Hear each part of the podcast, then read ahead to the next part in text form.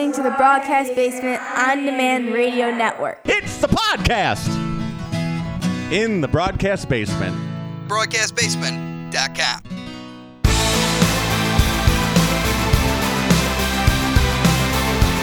This is the ZMAR Podcast. Elite Benefits of America helps small and mid sized companies with their health insurance programs. And now, your host, Butch ZMAR. Open enrollment is in full swing, so I wanted to bring out some current news that's happening in the last week or so. The January renewals for employers that have under 50 employees are, are just now coming out this week and actually some of last week. And so, if you're an employer listening to this message, your broker probably has it in house or it's going to be at their fingertips anytime soon. They may not be ready for you just yet. Um, they're obviously reviewing everything that comes in, or they're supposed to be, and then obviously comparing it to see what else is out there. But what we're seeing is compared to last year, there's definitely some increases going on in the Chicagoland market. I don't know uh, specifically what is causing this other than the anticipation of higher claims going forward. As we all know, when COVID hit, a lot of the non essential or non important or life threatening stuff had to be put to the wayside so they can be ready for the COVID patients. And that's a big note to bring up because the claims are way down in a, in a lot of spots throughout Chicago because they couldn't fill the hospital beds, they couldn't fill the rooms because they were all waiting for the COVID patients. In some cases, they were filled, in other cases, they were not. And so the overall claims for some of these have not had a direct impact, but it's too early to tell. But I do believe the insurance companies are padding the premiums a little bit for the impact of 2021. This brings up a good note. I would definitely consider looking at other options. Uh, you may end up in, staying with the same plan, just annoyed with the increase. However, you definitely want to look at other options and give those you know, other carriers a shot, you might actually save or bring back the premium and cut your increase in half or eliminate it altogether. If you're above five employees, uh, it's easier with 10 employees that are enrolled in a health plan. I would definitely consider a level funded or self funded program because some of those premiums are going backwards compared to the fully insured. I'm encouraging to look at that. There is a little bit more risk. There is some trade offs, but the premium savings and a little education to the base, your employee base, will pay off in the long run. And in some cases, you could actually eliminate requirements for PPO networks and add in extra benefits and still save money over a period of time.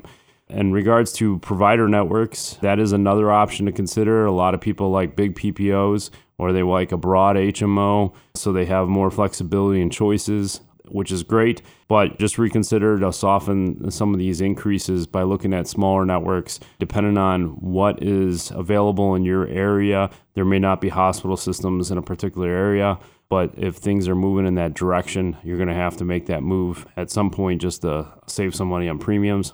I know every year that we always go through this game of increasing deductibles and changing copays around, and it seems like that's the only solution in, in many cases, but one thing that employers could do to help with that premium load eh, or reduce the premium load is encourage your employees for higher out of deductibles and copays, which is contradiction to what I just said, but implement a reimbursement program. So that way up to a certain dollar amount your employees can get reimbursed for having that extra exposure, but it will soften the blow on some of these premiums.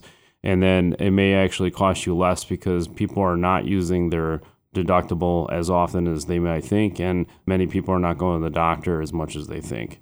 Those are just some uh, things to consider while you're exploring these increases. Um, I have not seen too many cases the premiums are flat or reverse on a fully insured group. It's going to be more of an increase, and you're going to have to take a look at that and consider some options. But you may end up being the same. It's and that's fine too. We have employers that are just taking and leaving everything the same because they don't want to make any changes right now, which is a good point because employees are a little bit concerned about what's going on too. So we need to soften any changes that are going to occur for them as well as just making it easier for them. So you may want to implement a wellness program. I know last week I mentioned that wellness programs may not have a direct impact on premiums necessarily, but it has a direct impact on your employee and their well being. And so, and that also turns into productivity in the marketplace.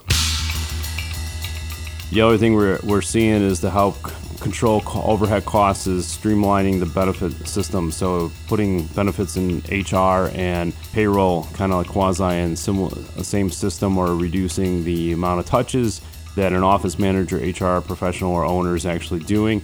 And so make it easier, and then even put automation in there, so that way just one less steps or multiple steps that you have to go through in order to operate your business from an HR benefits perspective. It's a quick case study on client. They make, uh, we're just going to call it widgets for office spaces to actually increase morale in the workplace. It's actually a unique system, kind of incorporates a little wellness too, but they needed to minimize the number of touches. They did have some turnover, and every time they turn over, there's all this extra paperwork of onboarding, benefit offering, payroll services, and everything's all over the place. And so they're looking for ways to actually minimize those touches. They wanted to take these things off the desk and, and figure out a different way to do it. So we streamline their system and be able to put it all in one spot. When an employee gets onboarded, it's one system and it produces reports on the back end. So you could either have it directly uh, connected to payroll in a lot of cases.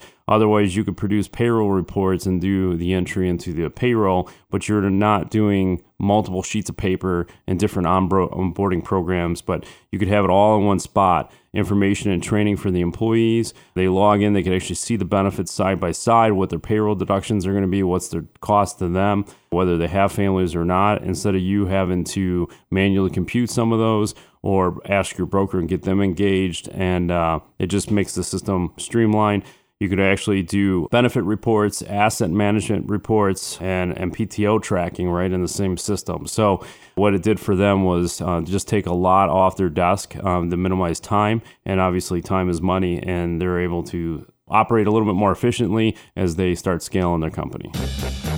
If you own a business, Elite Benefits of America wants to remind you that health insurance open enrollments are either happening now or coming very quickly. And this is the time to review and implement a healthcare plan to make or keep you as the employer of choice. Deadlines for open enrollment range between November 1st and January 1st. Get ahead of the curve. The Small Business Special Enrollment Period, part of the Affordable Care Act, now allows employers with 49 employees and under to offer health benefits without contributing a dime to the employee plan. Help your employees save money on taxes with health insurance they're already paying for with their hard earned dollars. Butch Zimar from Elite Benefits of America wants you to reach out to him today.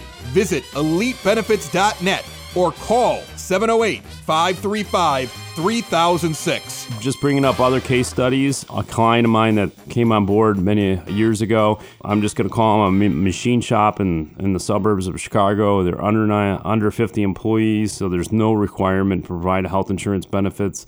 Anybody that needed a health insurance benefit was buying their own health insurance and the employees were doing fairly well, so they didn't qualify for any tax credits from the exchange, so they were all burdening the cost of individual health insurance.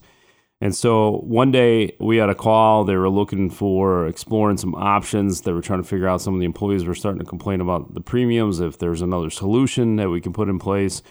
And so, on average, when we came in there and provided a group plan, the, this company had a number of employees, but they were still under 50 employees. And so, but on average, for the employees that were paying for their own health insurance, just in similar benefits, end up saving somewhere around 15% on their premiums. And this is huge. It's putting money back into the household for their families.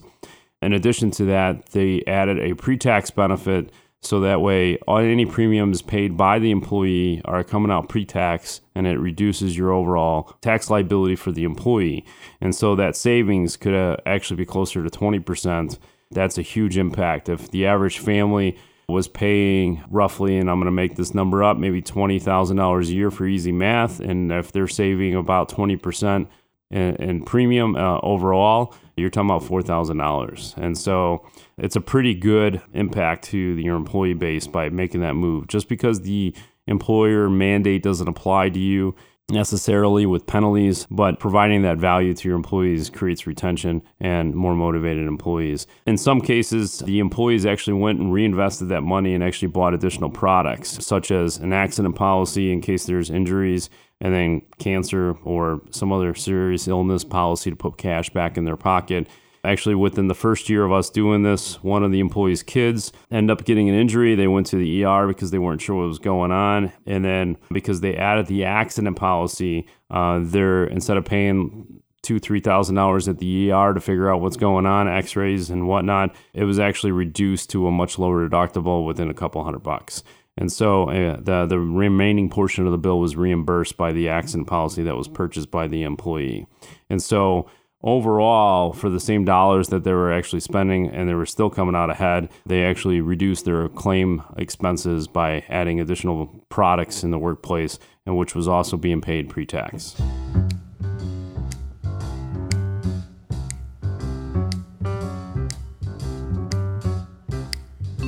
One last case study I wanted to go through a small little entity in part of the city of Chicago, uh, a little catering company, insured them on the individual basis for many, many years. One day decided that we wanted to explore some group options. They were having some turnovers with employees. They thought benefits might actually help. So we explored it, and the owner ended up himself ended up saving 28% on the premiums which is quite drastic. Uh, and it's similar. Uh, I think he might have been a little higher of a deductible, so maybe there was some trade off, but he was willing to take some of that risk. And obviously, he was happy by the premium savings premiums were a little bit larger just based on age because I always say you're worth more when you get older, so they charge you more.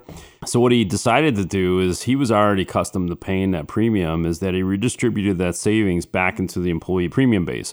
And so he actually offered them a better deal by providing more dollars going back into the healthcare program, so reducing their premiums overall for the employee base. This was a huge impact to the employees. And as a result, over the years, one of his employees left to go to school and then the first call they made when they were finished with school was to come back and work for that company because of such a positive impact. I'm not saying health insurance was the key item or the only item. I'm just saying it was a piece of the puzzle to help create loyal employees to that company so, with the open enrollments going on, if anybody needs any help, assistance, second opinion, you're always welcome to call my office, 708 535 3006. If you need help, great, and we become a consultant for you, great. Otherwise, get the help you need. Even, even other insurance agents that listen to this podcast, if there's assistance you need from me, feel free to call. I'm happy to pay it forward. Uh, just there's a lot going on with the open enrollments. People need help now. People need some uh, different, uh, see things from a different lens. Second opinions are great. I always say I don't always have to be your first guy you call, but you, I could be your second guy. So make sure you get the advice, ask around, make sure you get all the data collecting because this open enrollment is going to be key going in 2021, especially if you want to be the employer of choice. And so that's going to wrap it up for this week's uh, podcast, and I'll look forward to talking to you guys again next week.